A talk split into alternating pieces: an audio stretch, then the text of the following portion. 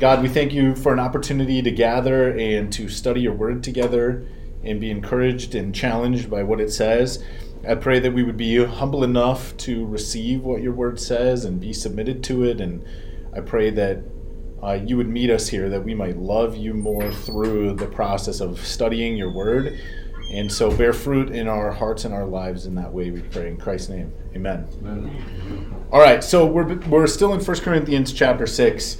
And. Um, I'll read it for us, but before I do that, let me just uh, mention sort of maybe a, a, clarification from last week. Bob called me, and I appreciated this, wanting to to point out the fact that because we've been talking about like criminal acts within the body of Christ, and to some degree, and I I do want it to be clear that uh, our commitment to engage with conflict biblically does not excuse us from obeying the law of the civil government. So, for example, um, you know, let's just say somebody in the church was to defraud somebody else and steal from them in some way, shape, or form. If that's a criminal act, then the police need to be involved in that process and the court does need to be involved. That does not wash our hands of responsibility for also attempting to biblically deal with that conflict within the community of Christ. So if it's criminal, it's both and. Does that make sense? Okay. Um, we don't we don't get to neglect the law and deal with things in house when laws have been broken. But if it goes to you know a court, that doesn't mean that we are excused from doing what we can to reconcile biblically. Okay. Um, I, also want to, uh, so like maybe another example of that would just be like spousal abuse. Uh, you know, if, if somebody has crossed a legal line, then the police need to be involved in that. We also might ask why all the harsh judgments and sort of the lofty expectations for the community of God to be so different. I mean, we were talking about last week. This is some heavy stuff. These are some some strict ethics. Uh, this is uh, you know, the word that often people use is like judgment or judgmentalism or, or things like that. Why? Why? Why does it have to be like this? I just happen to be reading in my own uh, devotional time in the book of Leviticus, and I would love for you to turn there with me real quick to chapter 20.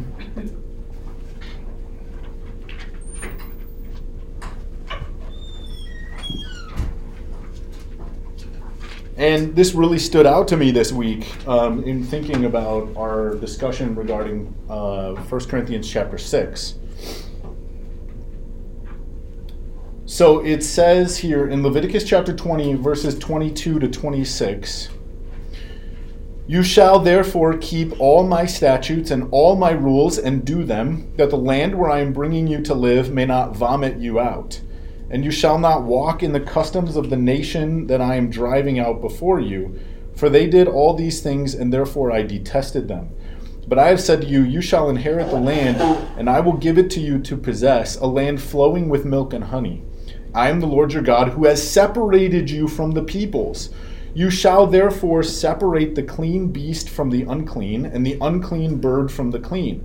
You shall not make yourselves detestable by beast or by bird or by anything with which the ground crawls, which I have set apart for you to hold unclean. You shall be holy to me, for I, the Lord, am holy and have separated you from the peoples, that you should be mine.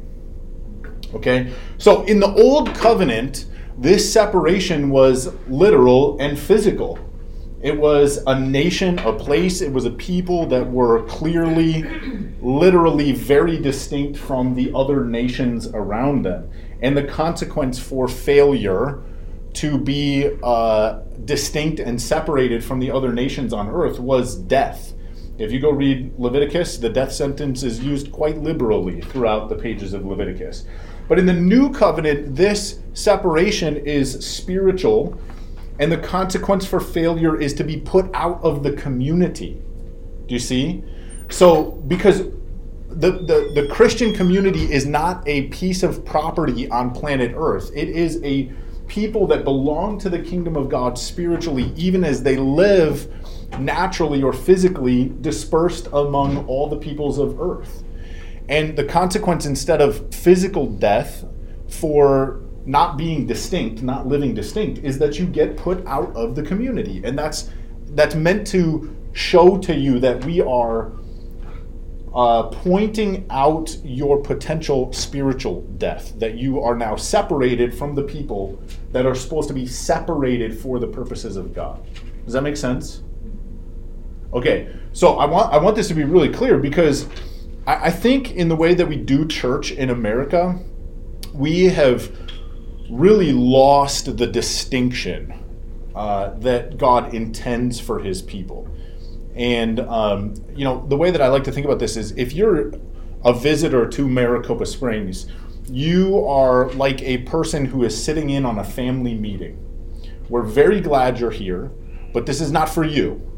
You are an observer among the people of God. Now, if at some point you choose to surrender your life to Jesus and become part of the family, you are welcome to do that. We encourage you to do that. We want you to do that. But until you make that step, this actually isn't for you.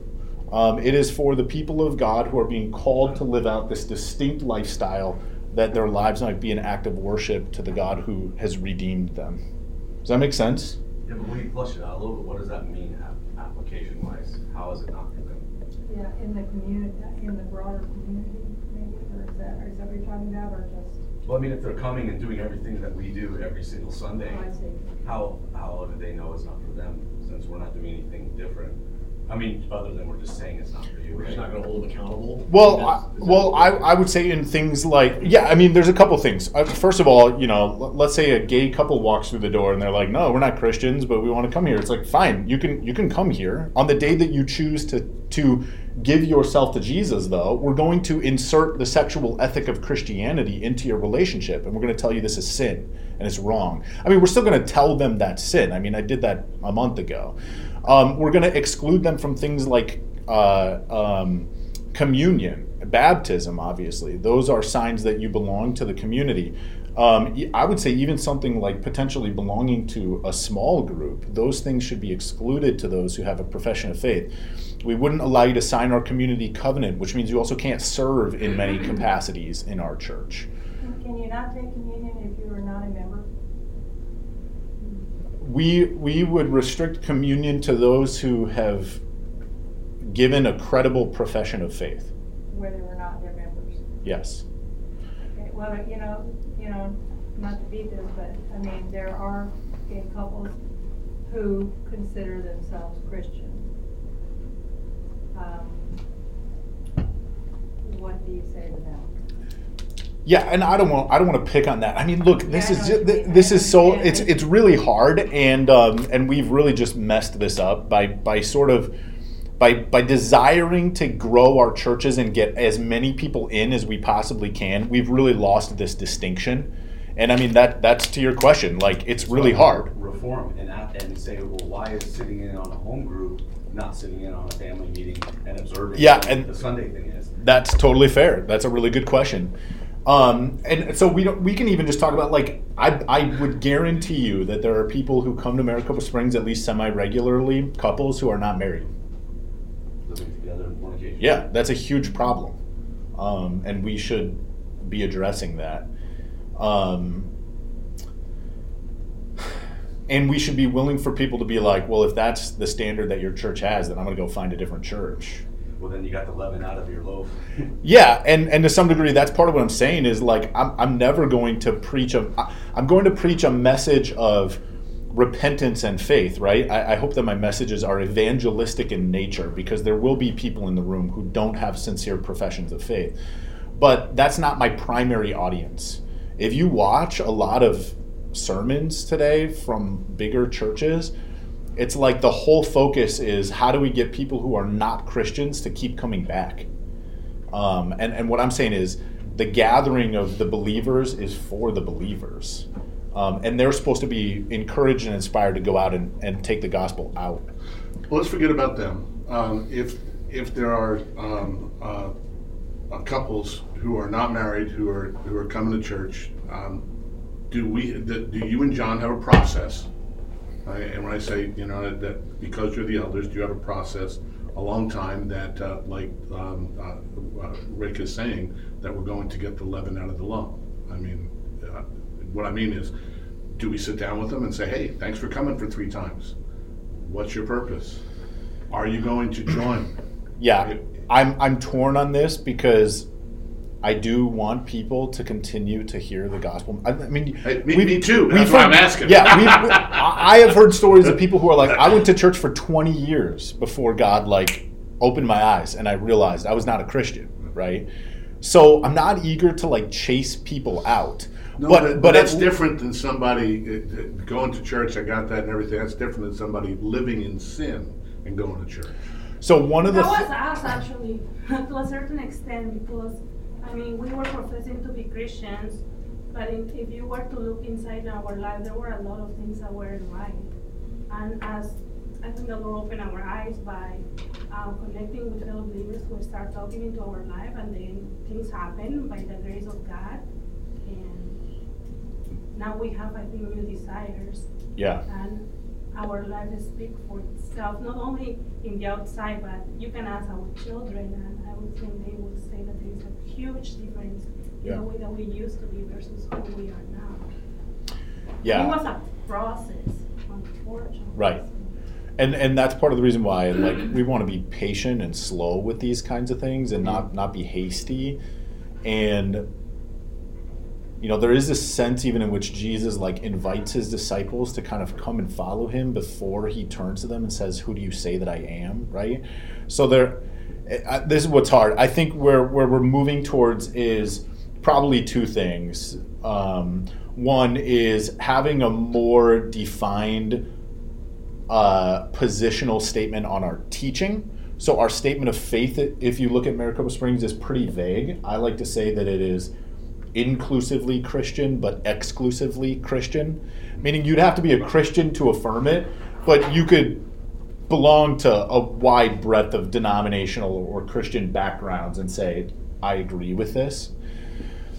But I think what frustrates people sometimes is because it's so uh, vague, I guess you could say, or where it's just the essentials, then sometimes when I get up and I'm like, this is our position on this issue, people are like, whoa, that's not in your statement of faith. Like, I, I'm shocked to hear that out of your mouth, right? So we're, we're, we're considering developing a, in addition to our statement of faith, sort of a here's what you should expect from the mouths of our elders and whoever's preaching, okay? On things like, um, you know, maybe eschatology or uh, the sovereignty of God or baptism, whether it's believers' baptism or infant, those kinds of things that just aren't covered in our statement of faith. Or sanctity What about, Yes, sanctity. Well, that actually is in our statement of faith. Um, we say my mom's going to heaven? dogs going to heaven. Yeah, and that becomes a thing too. Like I've got a buddy who's like his his church's statement of faith is like 35 pages long. And so, you know, where do you sort of draw the line on some of that stuff? Uh, but the other one would be we're, we're, we're thinking through sort of revamping our membership process. And part of that being that I don't think, I'm, I'm beginning to think it shouldn't be exclusively up to the elders whether we affirm somebody's membership at our church. I think if if we let's say we've got three families that go through our membership process, why shouldn't we bring them in front of our members and say, because our community covenant says you as a member are accepting responsibility for this person, and you're also willing to lay your life out before them for their uh, scrutiny and feedback, right? So, doesn't it seem a little bit unfair that our elders are the ones that are like, you're in? Maybe there should be a process whereby the membership of the church as a whole says, yeah, we accept these people into our fellowship. That means that we we know them. We think that their their profession of faith is legitimate. We're willing to accept responsibility for them. We're willing to lay down our lives for them. Yeah. Not to, not to get back to, you were, you were saying, we, the reason why it's, it's not as exclusive in our church gathering is because you still want people to hear the gospel. Yeah. I mean, there's people that go to s- street corners and preach the gospel, and it, it's not like the gospel can't be heard. You know, we as members should be doing that, should be giving. the Yeah, gospel. I agree. But- I agree. But I'm saying, like, I, I, I don't know that that would be a, they're not gonna hear the gospel unless they're. Yeah, I mean, just at some point, this gets really tough because like you can't see somebody's heart. What you can do is you can mm-hmm. see the fruit, and and and and that can give you like a cer- a level of certainty. But I, I, I'm, I'm hesitant to like place a Gestapo at the door to be like, show me your Christian card and then you get in. And but actually, that's the way the early church did it. Yeah, yeah, They, they would gather for a corporate gathering and then they would say, if you've not been baptized, you are dismissed, you must leave, and now we're going to take communion together among those who've been baptized. Yeah, we, we as flawed members are going to accept you, please accept us as flawed members. Basically, it's kind of a two-way street. Yeah. So, And and we could we could also you know say something like, well, let's go back to the glory days of the church when they did X, Y, or Z. There are no glory days, right? I mean, read First Corinthians, um, and you will see that there aren't really the glory days where everything was was perfect. Um, the point I'm trying to make, and this was I wasn't in, intending to spend this much time on it, but that's okay. The point that I'm trying to make is that God's intention for His people is that they would be distinct. So the person who responds and says, "Well, it's really mean for a church to uh, excommunicate somebody," I don't think you've closely read the text well enough to see that God's intention is that His people would actually look different than the world. So if you are attending a church and you make a profession of faith, then you should expect that when you violate the ethics of the Christian way of life, the way of Jesus, that the church would say that's unacceptable and there should be some kind of consequence for that. At the very least, we should expect repentance, which means you are pursuing forgiveness, reconciliation, and a turning from that behavior. Does that make sense? Yeah. One more comment, maybe just to press a little. bit. Yeah. On the Corinthians, you know, there was no glory days. Yeah, there was, and Paul's setting those things right. The apostolic authority is being laid out, churches are getting started. He's setting things right, so I would think the trajectory was they start getting more and more in line. And then to the comment, like now we're saying the churches are kind of, you know, drifting away and they kind of all kind of a mess that you started the conversation with. It, it's a chance to reform, you know, like reformed always reforming kind of idea. Yeah. So, you know, I don't wanna just say, well, we can't go back to the glory days, maybe we should, we should always like be reforming back to what we think is right, instead of rather just saying, you are a mess and Yeah. Let me let me try and explain that a little bit more. I mean, look again. Read the letters to to the seven churches in Revelation. I mean, it's it's uncommon that a church gets like a wholesale commendation from God. So we shouldn't be saying let's go back to this period in history because they were doing it right. We should say what does the text say, and are we doing what the text says?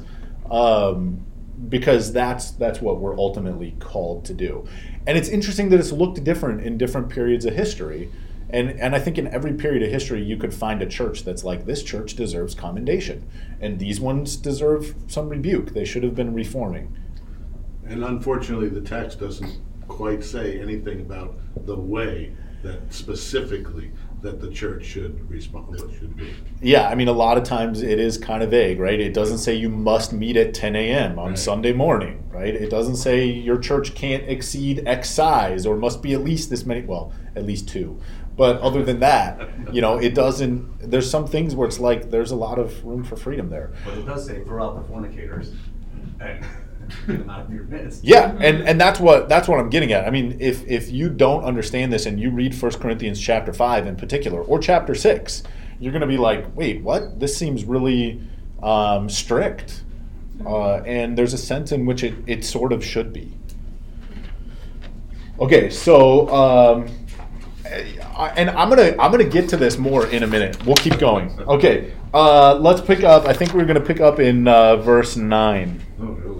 Um, yeah, I, I just had on here God takes membership in his family very seriously, and therefore the members of his family should take that seriously as well. Okay, so he says, Or do you not know? Well, should I read? I should probably read the chapter. So I'm going to start back in verse 1. When one of you has a grievance against another, does he dare go to law before the unrighteous instead of the saints? Or do you not know that the saints will judge the world? And if the world is to be judged by you, are you incompetent to try trivial cases? Do you not know that we are to judge angels? How much more then matters pertaining to this life? So if you have such cases, why do you lay them before those who have no standing in the church? I say this to your shame. Can it be that there is no one among you wise enough to settle a dispute between the brothers? But brother goes to law against brother, and that before unbelievers. To have lawsuits at all with one another is already a defeat for you. Why not rather suffer wrong? Why not rather be defrauded? but you yourselves wrong and defraud even your own brothers. Or do you not know that the unrighteous will not inherit the kingdom of God? Do not be deceived. Neither the sexually immoral, nor idolaters, nor adulterers, nor men who practice homosexuality, nor thieves, nor the greedy, nor drunkards, nor revilers, nor swindlers will inherit the kingdom of God. And such were some of you, but you were washed, you were sanctified, you were justified in the name of the Lord Jesus Christ and by the Spirit of our God. Uh, this is this is why the expectation is there for believers to live like they are pursuing holiness because there has been a radical and fundamental change. Okay, so we already mentioned, do you not know that Paul used that phrase six times? Uh, I think, in a sense, that's a little bit of a rhetorical question. Paul taught these people these things already. And so he's now surprised to find them not living in accordance with them. He's astounded that after all the time that he spent with them, they still have ignorance in these areas and immaturity in these areas. They should know. Um, and there are here, here's kind of one of the things I would I would have you understand. there are conditions to inheriting the kingdom of God. Um, I think we've tragically misrepresented the gospel call. so the gift of righteousness is free. That is true. But we have to treasure that gift and we have to fight for that gift and we have to care for that gift. Paul says at the end of this, you have been bought with a price. That's verse 20. So I want to I want you to flip to Matthew 22 with me and I want to read a parable that I think is uh, relates here that I think is kind of interesting. And I'll give you my interpretation of it.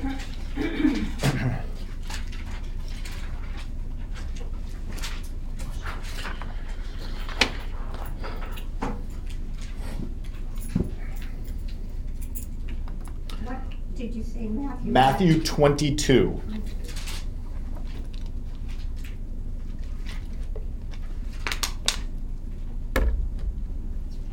All right. it says, And again, Jesus spoke to them in parables, saying, The kingdom of heaven may be compared to a king who gave a wedding feast for his son, and sent his servants to call those who were invited to the wedding feast, but they would not come. Again, he sent other servants, saying, Tell those who are invited, See, I have prepared my dinner. My oxen and my fat calves have been slaughtered, and everything is ready. Come to the wedding feast. But they paid no attention and went off, one to his farm, another to his business, while the rest seized his servants, treated them shamefully, and killed them. That's the Jews, obviously, right? They were the ones initially invited to the wedding feast. The king was angry and sent his troops and destroyed those murderers and burned their city. I think you could literally say that's a prophecy regarding Jerusalem in AD 70. Then he said to his servants, The wedding feast is ready, but those invited were not worthy. Go therefore to the main roads and invite the wedding invite to the wedding feast as many as you find. I think there's you see the inclusion of the Gentiles. And those servants went out into the roads and gathered all whom they found, both bad and good. So the wedding hall was filled with guests. Okay, but when the king so so let me just say there is the free offer of the gospel, right? Come, come into the kingdom of God. Come receive all of the benefits of the favor of the king. Verse 11, but when the king came in to look at the guests, he saw there a man who had no wedding garment. And he said to him, Friend, how did you get in here without a wedding garment? And he was speechless. Then the king said to the attendants, Bind him hand and foot and cast him into the outer darkness. In that place there will be weeping and gnashing of teeth. For many are called, but few are chosen. Uh, the way I read this is the offer to come to the wedding feast did not include the requirement to wear a wedding garment. But certainly, when you came in, if you're going to be at the wedding feast put on by the king, you were given the appropriate clothing to wear. And if you choose to then remain at the feast without your appropriate clothing, you get booted. Does that make sense? I mean, I think what it's getting at is the invitation to come is free, but once you are in, the expectation is that you will dress like you belong. It's not be like, like the call to the whole world versus the call to the elect. This, uh, this is the call, this is a, uh, you know, an open call, you said all are welcome, but it sounds like there's restrictions on the all part, because this guy's at the wedding feast, no? Yeah, I mean, I think you could make that interpretive argument potentially. Um, I'm I'm more just saying like, you know, if you if you go to a wedding, you should dress the part. Um, I, I thought I read somewhere that when, you- back then, when you did, if you did not have the appropriate clothing, it would be provided for you. But- Have you ever heard anything of that? Um, well, I, I don't know. That wouldn't surprise me because most people didn't have, you know, a closet full of clothes. They they probably had, Something would be provided. you know, a single change of clothing. But the way you told it, you said you were given the wedding clothes. I thought you Yeah. understood. Oh, it is, say that. Well, I've- that's how Brady explained the parable. well, all, all I'm saying is is that bef- when they are invited, there there's not a declaration of here are the expectations that you must agree to in order to enter. Not only that, right? this is a king. He got plenty of clothes. Right, right. He- he- it's not like he's yeah. short of, you know? yeah You and show up in clothes. and i mean theologically the righteousness that that permits you to enter god's kingdom is a gift it's given to you it's not yours I want to go a step further. Not only that, these weren't the earls and the and, and the and the people of the citizens who may have had clothing. These are the vagabonds that are Right, out on the street side of the road, who we right. assume have nothing, Have no- which right. is exactly how we're supposed to come into the Yeah. uh, kingdom of God. Yeah. Not carrying anything, completely stripped, naked. Yes. So we have to be given clothes. amen and i think the king's frustration is not that this man failed to have the clothes but that though they were provided for him he chose not to wear them Yep. does that make sense In Revelation, it says the wedding clothes were the righteous deeds of saints, which is what we're getting at. It's like you didn't Yes. just put on the clothes, you didn't count the cost, you didn't die to sell, you didn't pay Christ.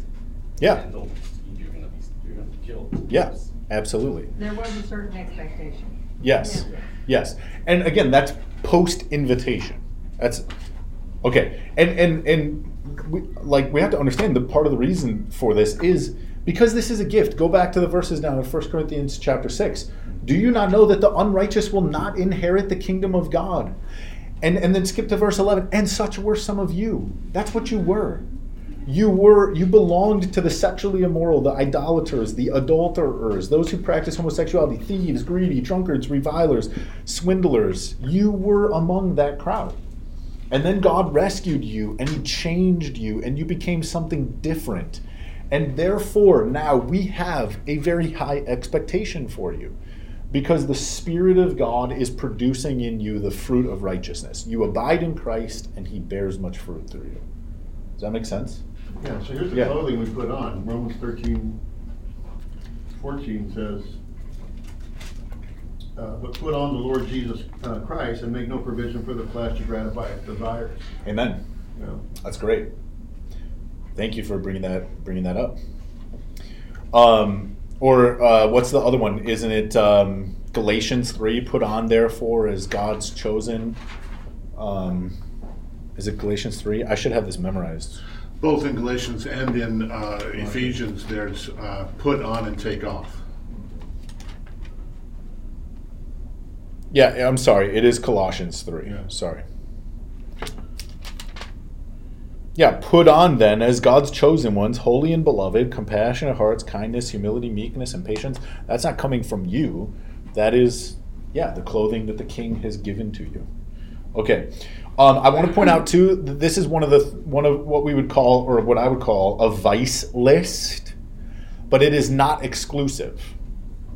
So you can't be like, well, I, you know, these aren't my sins. My sin is pride, and it's not listed here, so I'm, I'm a shoo in. You know, that's not how this works. And one of the ways we know is that we can compare this list to a few other lists. Ones like Galatians five nineteen or Revelation twenty one eight. And because we find different behaviors listed in the different lists, we know that this is example or a, a, a sampling, an example of some of the kinds of things, but it's not exhaustive. Does that make sense? Okay. Um, All right, moving on uh, to verse 11.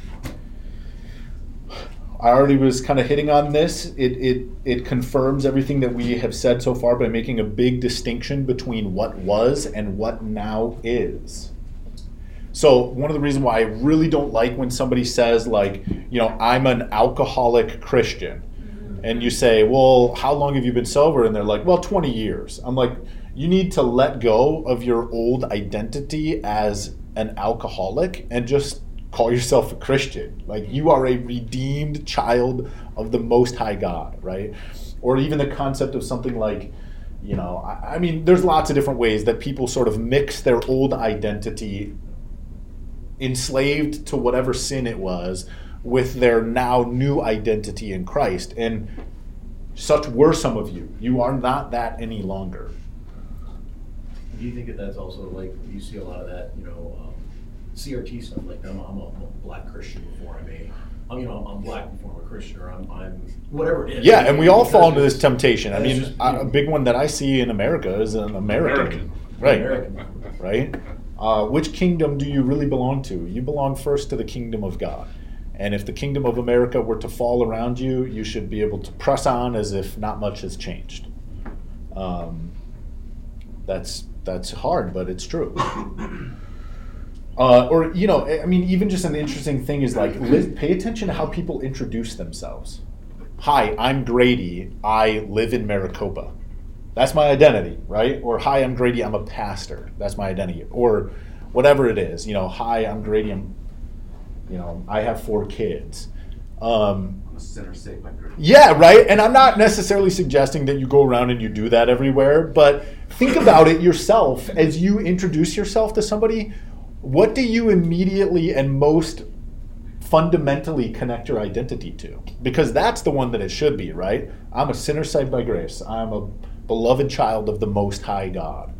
You know, To your, to your point though, do you think that's kind of identifying ourselves as our past? I, I'm not a sinner anymore. I don't practice sin. Um, you know what I mean? So I kind of, I do don't like that when people say that too, because what are you saying? You sin? Like you're sinning all the time? I don't sin anymore. And I mean, what I mean by that is I don't practice sin. I mean, I've Yeah. eradicated. I- but I think- sin, but- Yeah, that that's fair, but I think what people are really getting at is like, man, I'm redeemed. And I think throughout all eternity, we will have a, a memory of not not the particulars of sin, but having been rescued out of it. Um, you know, we won't sin any longer, but we'll remember that there was a time when we were defined by that. God haters. Let's do Newton. I once was lost, but now I'm found. Yeah, I like it. Once That's was lost, good. now I'm found. All you gotta say is I'm good. a born again Christian, you'll get talking. Well, that's redundant. I understand, but it gets the conversation going, what do you mean born again, right? No, they're gonna move away from it. Uh, yeah. Again, just just think about you know the way that you think about yourself. Um, uh, okay, so this is why Paul has again the high expectations because these people have been changed. Um, sort of an example of this: when I'm doing marriage counseling and I'm dealing with a marriage that's really a mess. I, I want to remind people like, look, if you want to restore your marriage and do that hard work, what I'm actually inviting you into is not to go back to that marriage. Let's bury that thing. It was a mess. And, and now, by God's grace, He can do a resurrection kind of work in your marriage. And I want you to think about how beautiful it could be, not how crappy it used to be, right? Um, I think that's a little bit of an illustration. A new marriage, sort of under, not sort of, but under the direction of Jesus Christ. And so let's apply biblical marriage principles to your marriage and let's watch God bear great fruit in your marriage through that process. Um, the old has gone, the new has come, right? So 2 Corinthians 5 17 says, From now on, therefore, we regard no one according to the flesh. Even though we once regarded Christ according to the flesh, we regard him thus no longer. Therefore, if anyone is in Christ, he is a new creation. The old has passed away, behold, the new has come.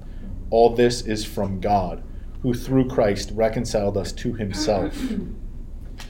That's powerful. If it was just a work of you, then we would not have high expectations. We would have very low expectations. But it's not, it is a work of God. Um, okay, so if we look here at uh, verse 11, we've got these phrases you were washed, you were sanctified, you were justified. My question for you would be do you think that those are three totally distinct things? Or do you think that Paul is just cycling through sort of a, an amalgamation of the reality of Christ redeeming us? I say they're separate things, but instantaneous things. They happen at the same time. Okay. Calvin disagrees with you. uh, he would just say that we're looking at one thing, just looking at it from different sides. I don't think it matters all that much. Um, and certainly we can go to other places and say these are actually distinct things. Um, The sanctified one is tough to accept as an immediate and complete. yeah, so I was going to get I in. mean, it's, it's not that, it's not that it's impossible, it's just tough.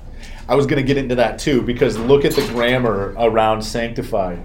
You were. You were sanctified. So give give the typical definition of sanctification. Anybody can anybody give it? What's that? It's an ongoing process. Yeah, it is the process of being made holy or the process of growing in holiness. So it seems like Paul and the. Holy Spirit got this wrong.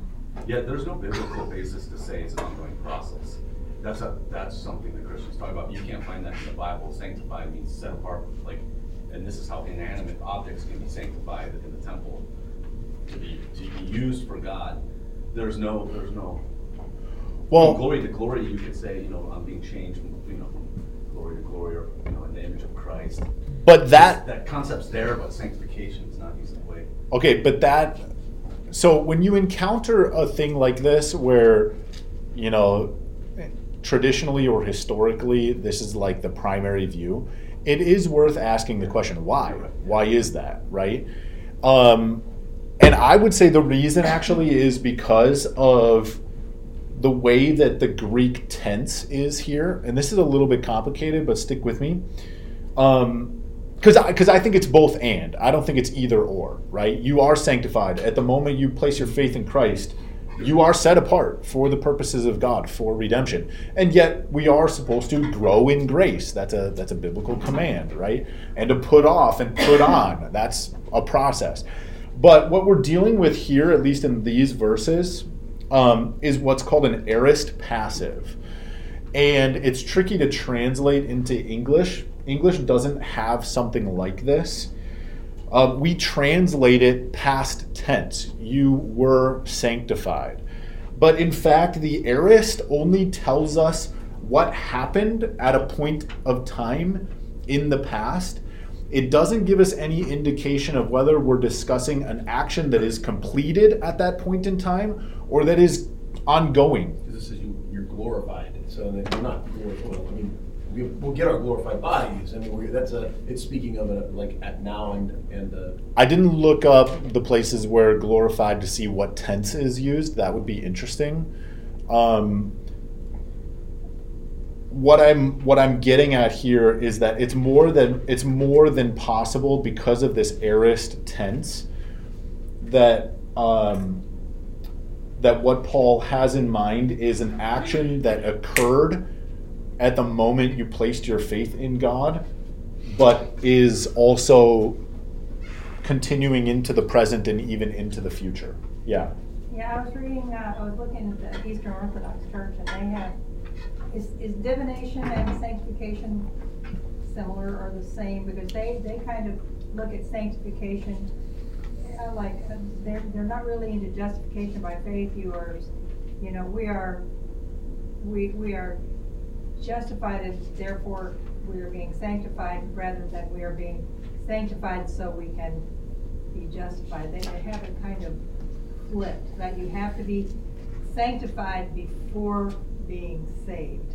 Hmm. That was kind of what I was looking at. Yeah, and I would say that if you go that route, you're really dealing with like a works righteousness because Yes, your justification is That's dependent upon your prior sanctification. Right.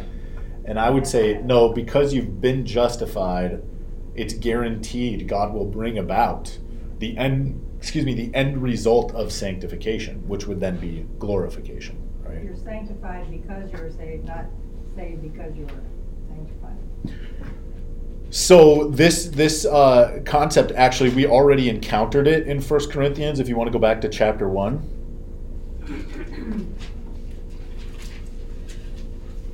So this is interesting because in chapter 1 verse 2 it says to the church of God that is in Corinth to those sanctified in Christ Jesus.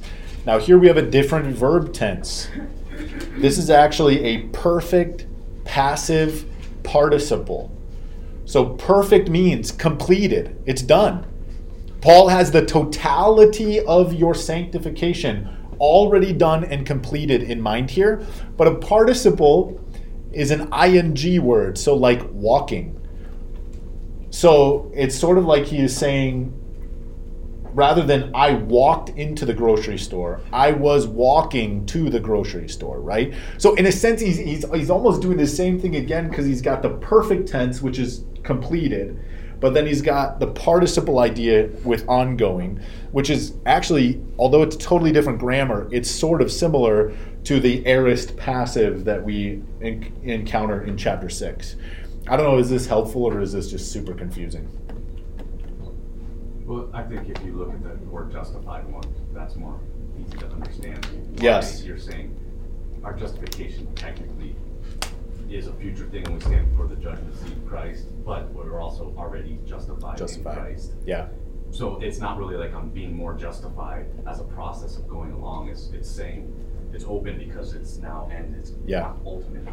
And, but nothing's changing with my justification in the process. Yeah, and again, justification, I would say, in the term that I'm gonna use it and I'm gonna try to argue against, is like, it's not an ongoing process. There is a, a, a sense of that, but it's not called sanctification. Yeah, and and uh, uh, again, contextually, if you look at what Paul's doing here, he's saying you you will not act that way any longer because this is true. You've been sanctified, you've been washed, you've been justified. Therefore, this is the kind of life that should flow from who you are. In the same way the vessels in the temple were set apart Yeah. to not be used for eating and drinking, but for only the things of the Right. Lord, that's how our bodies are Yeah. set apart for. Yeah, that's good.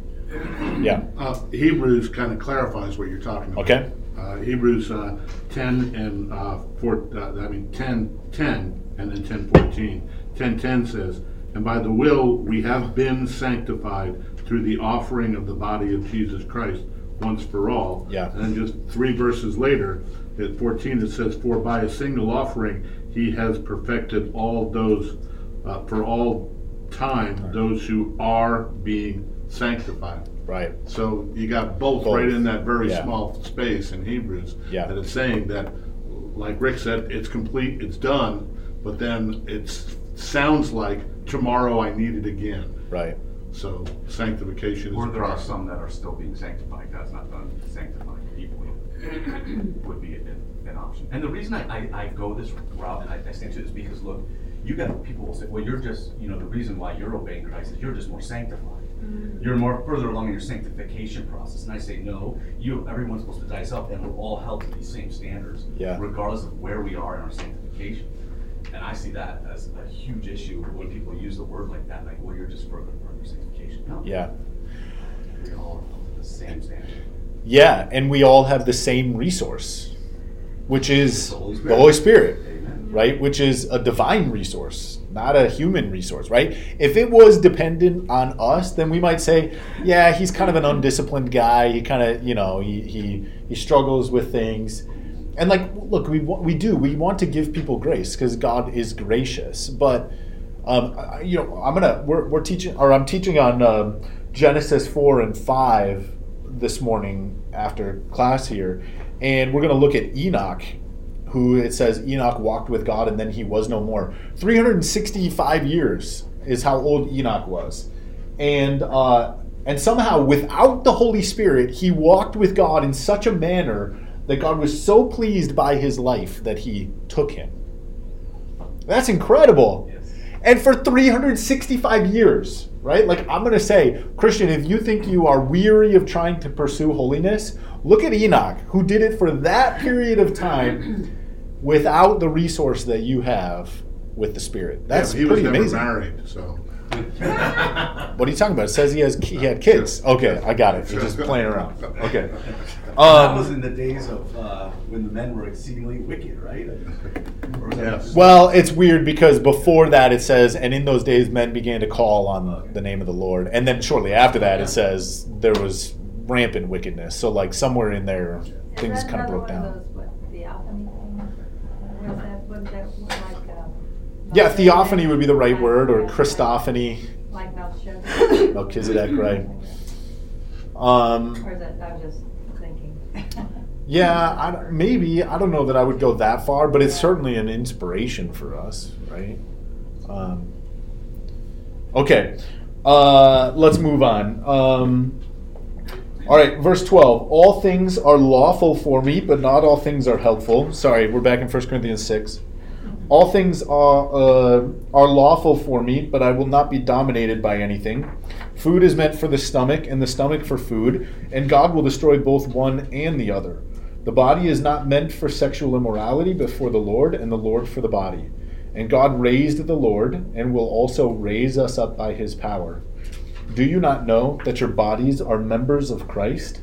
Shall I then take the members of Christ and make them members of a prostitute? Never. Or do you not know that he who is joined to a prostitute becomes one body with her? For as it is written, the two will become one flesh. But he who is joined to the Lord becomes one spirit with him. Flee from sexual immorality. Every other sin a person commits is outside the body, but the sexually immoral person sins against his own body. Or do you not know that your body is a temple of the Holy Spirit within you, whom you have from God? You are not your own, for you were bought with a price. So glorify God in your body. Um, in case I don't get to say it or get to it because we run out of time, that that's the application right there at the end. So glorify God in your body. Um, so the, the the question for the Christian is never what can I get away with.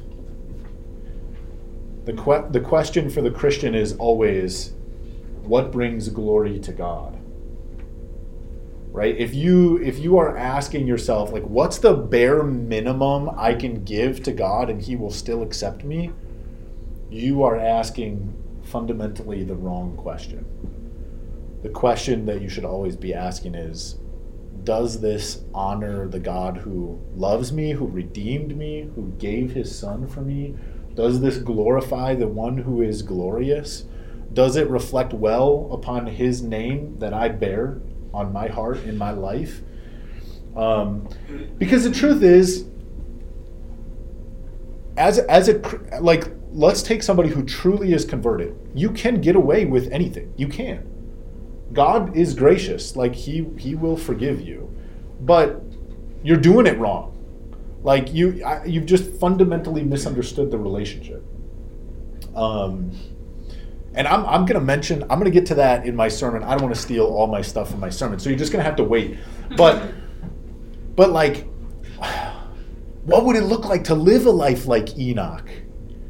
Right, where one day God shows up and He's like, come on, I'm ready for you. Let's do this. Um, versus like the way sin works, which is it, it it it entices and then you do it and then you you just don't you're never satisfied by it. Does that make sense? Yeah, and it's part of uh, the evangelistic uh, bent of talking about you gain heaven instead of saying a life not in bondage to sin. Right.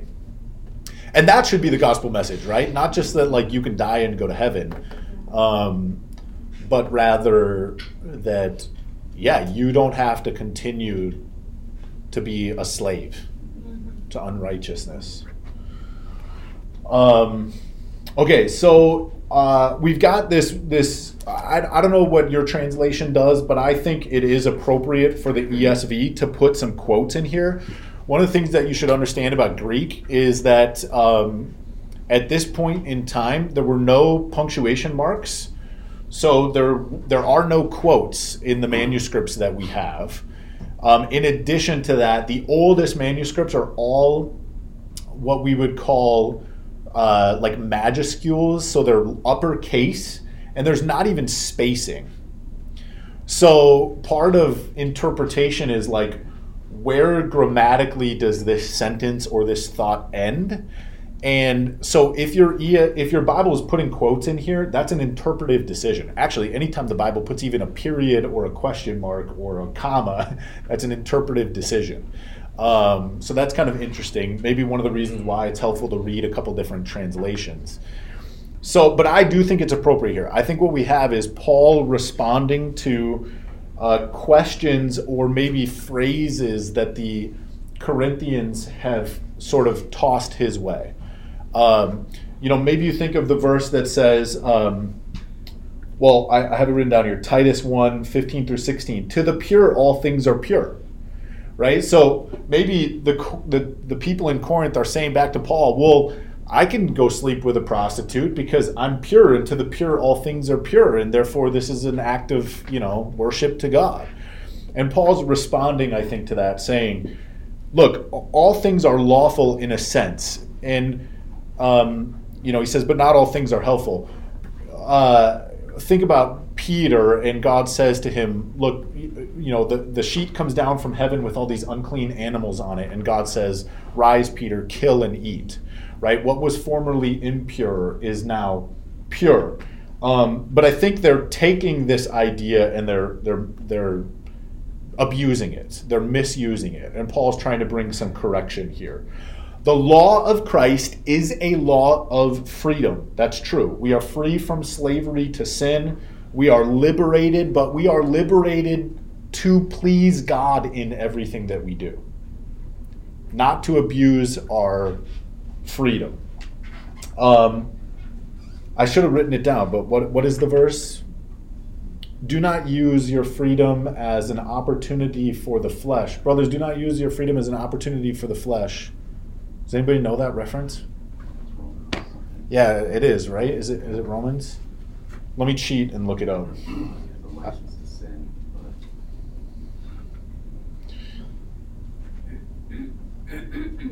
I'm surprised that I didn't write this down actually. Oh, I did write it down. Galatians 5 13 through 14. It says, For you were called to freedom, brothers, only do not use your freedom as an opportunity for the flesh, but through love serve one another. For the whole law is fulfilled in one word, you shall love your neighbor as yourself. Or 1 Peter 2:16, live as people who are free, not using your freedom as a cover up for evil, but living as servants of God.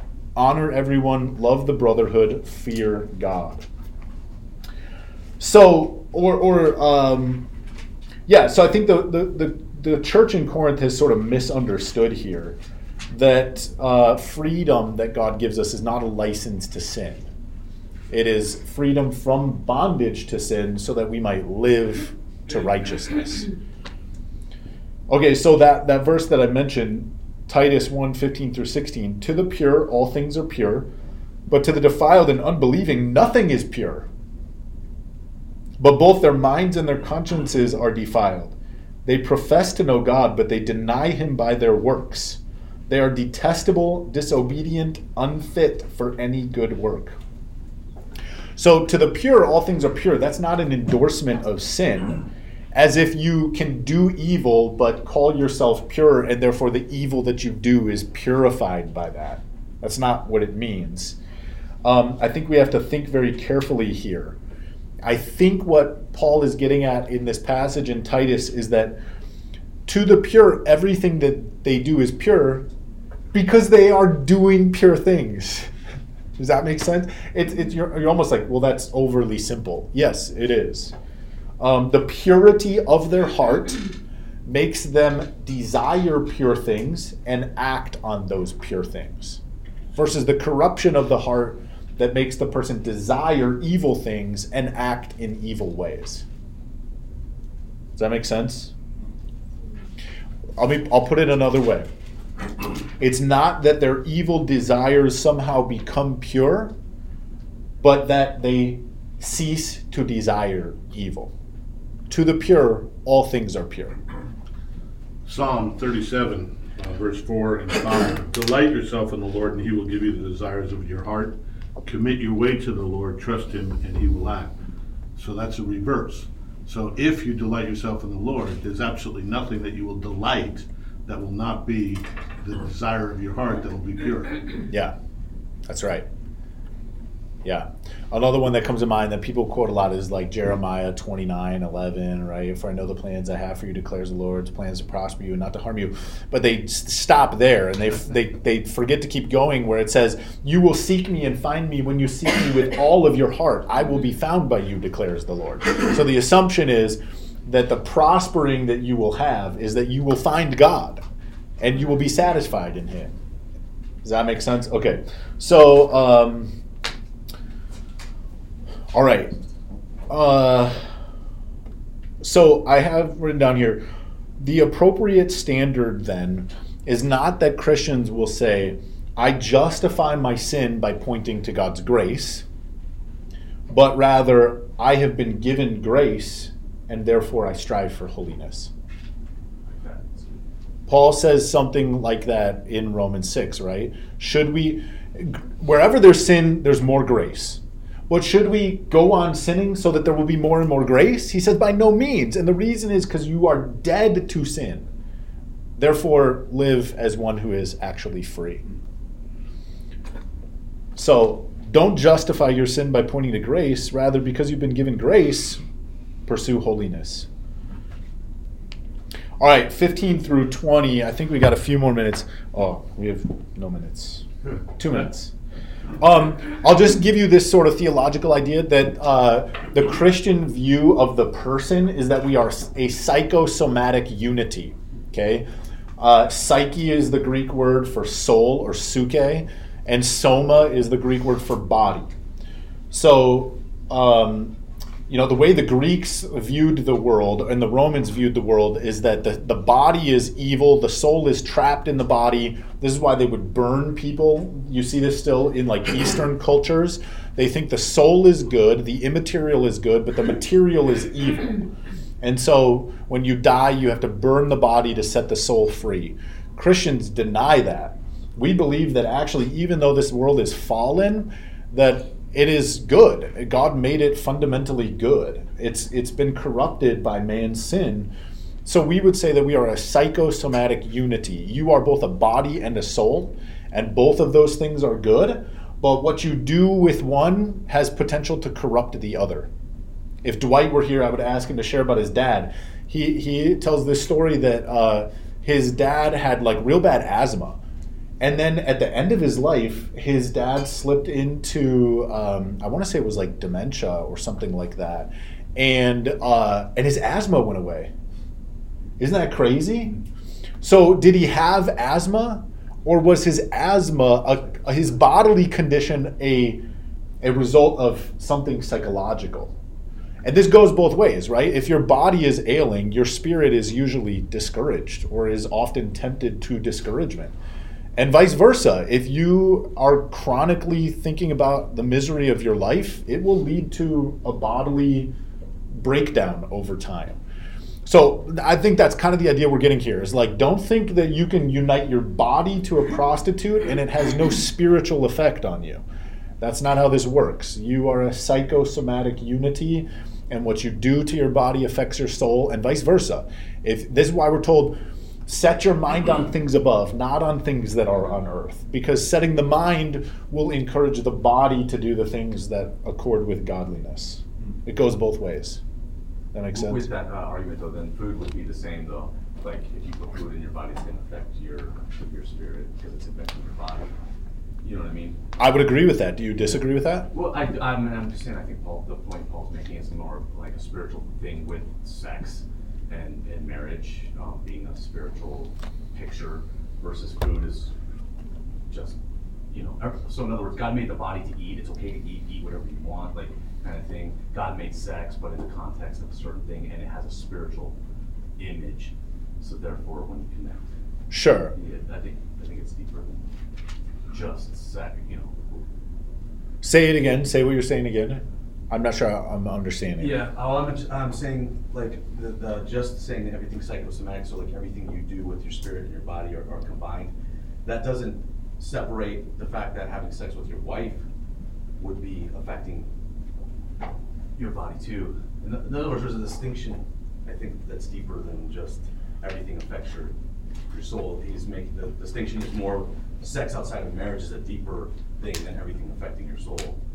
Yes, I would agree with that. I'm not. I'm not suggesting that they're all on the same plane. You know, like as if you know walking down the street is is going to have some deeply spiritual effect. There there are certainly um, layers here. I'm just getting at this idea that like Paul doesn't think that that you can do these things in your body and it's not going to negatively affect your soul.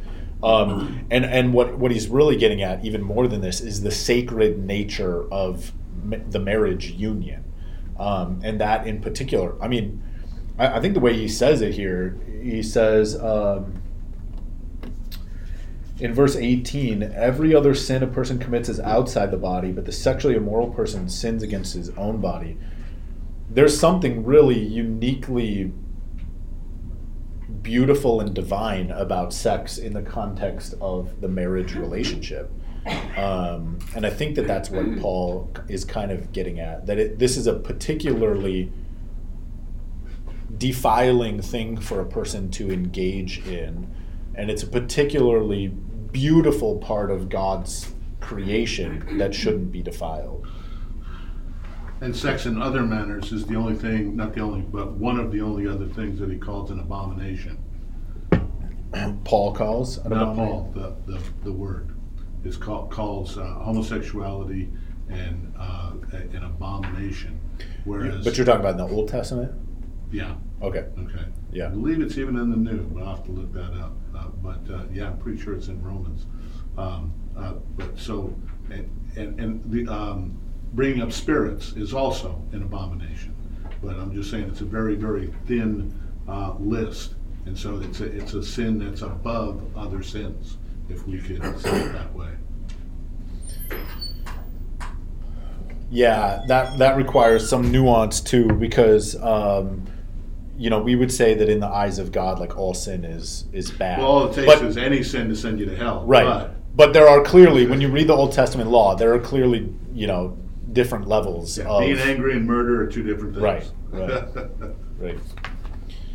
All right, I think we'll we'll kind of end there with this idea. So glorify God in your body is how he ends, right? And of course, he's not saying, and therefore you don't have to glorify him in your soul or your mind or your heart. The assumption is that if you're glorifying God in your body, that you're also like it, this is not an exclusionary statement; it's an inclusionary statement. All right, let me pray for us. God, I pray that you would help us to do just that, to glorify you in our bodies, but also in our minds, in our hearts, in our souls, in our relationships with one another, um, in the way that we seek you and pursue you. And we thank you that you have given us the resources that we need through the Spirit dwelling in us. I, I thank you for what Jesus taught us when he said, Abide in me, and you will bear much fruit.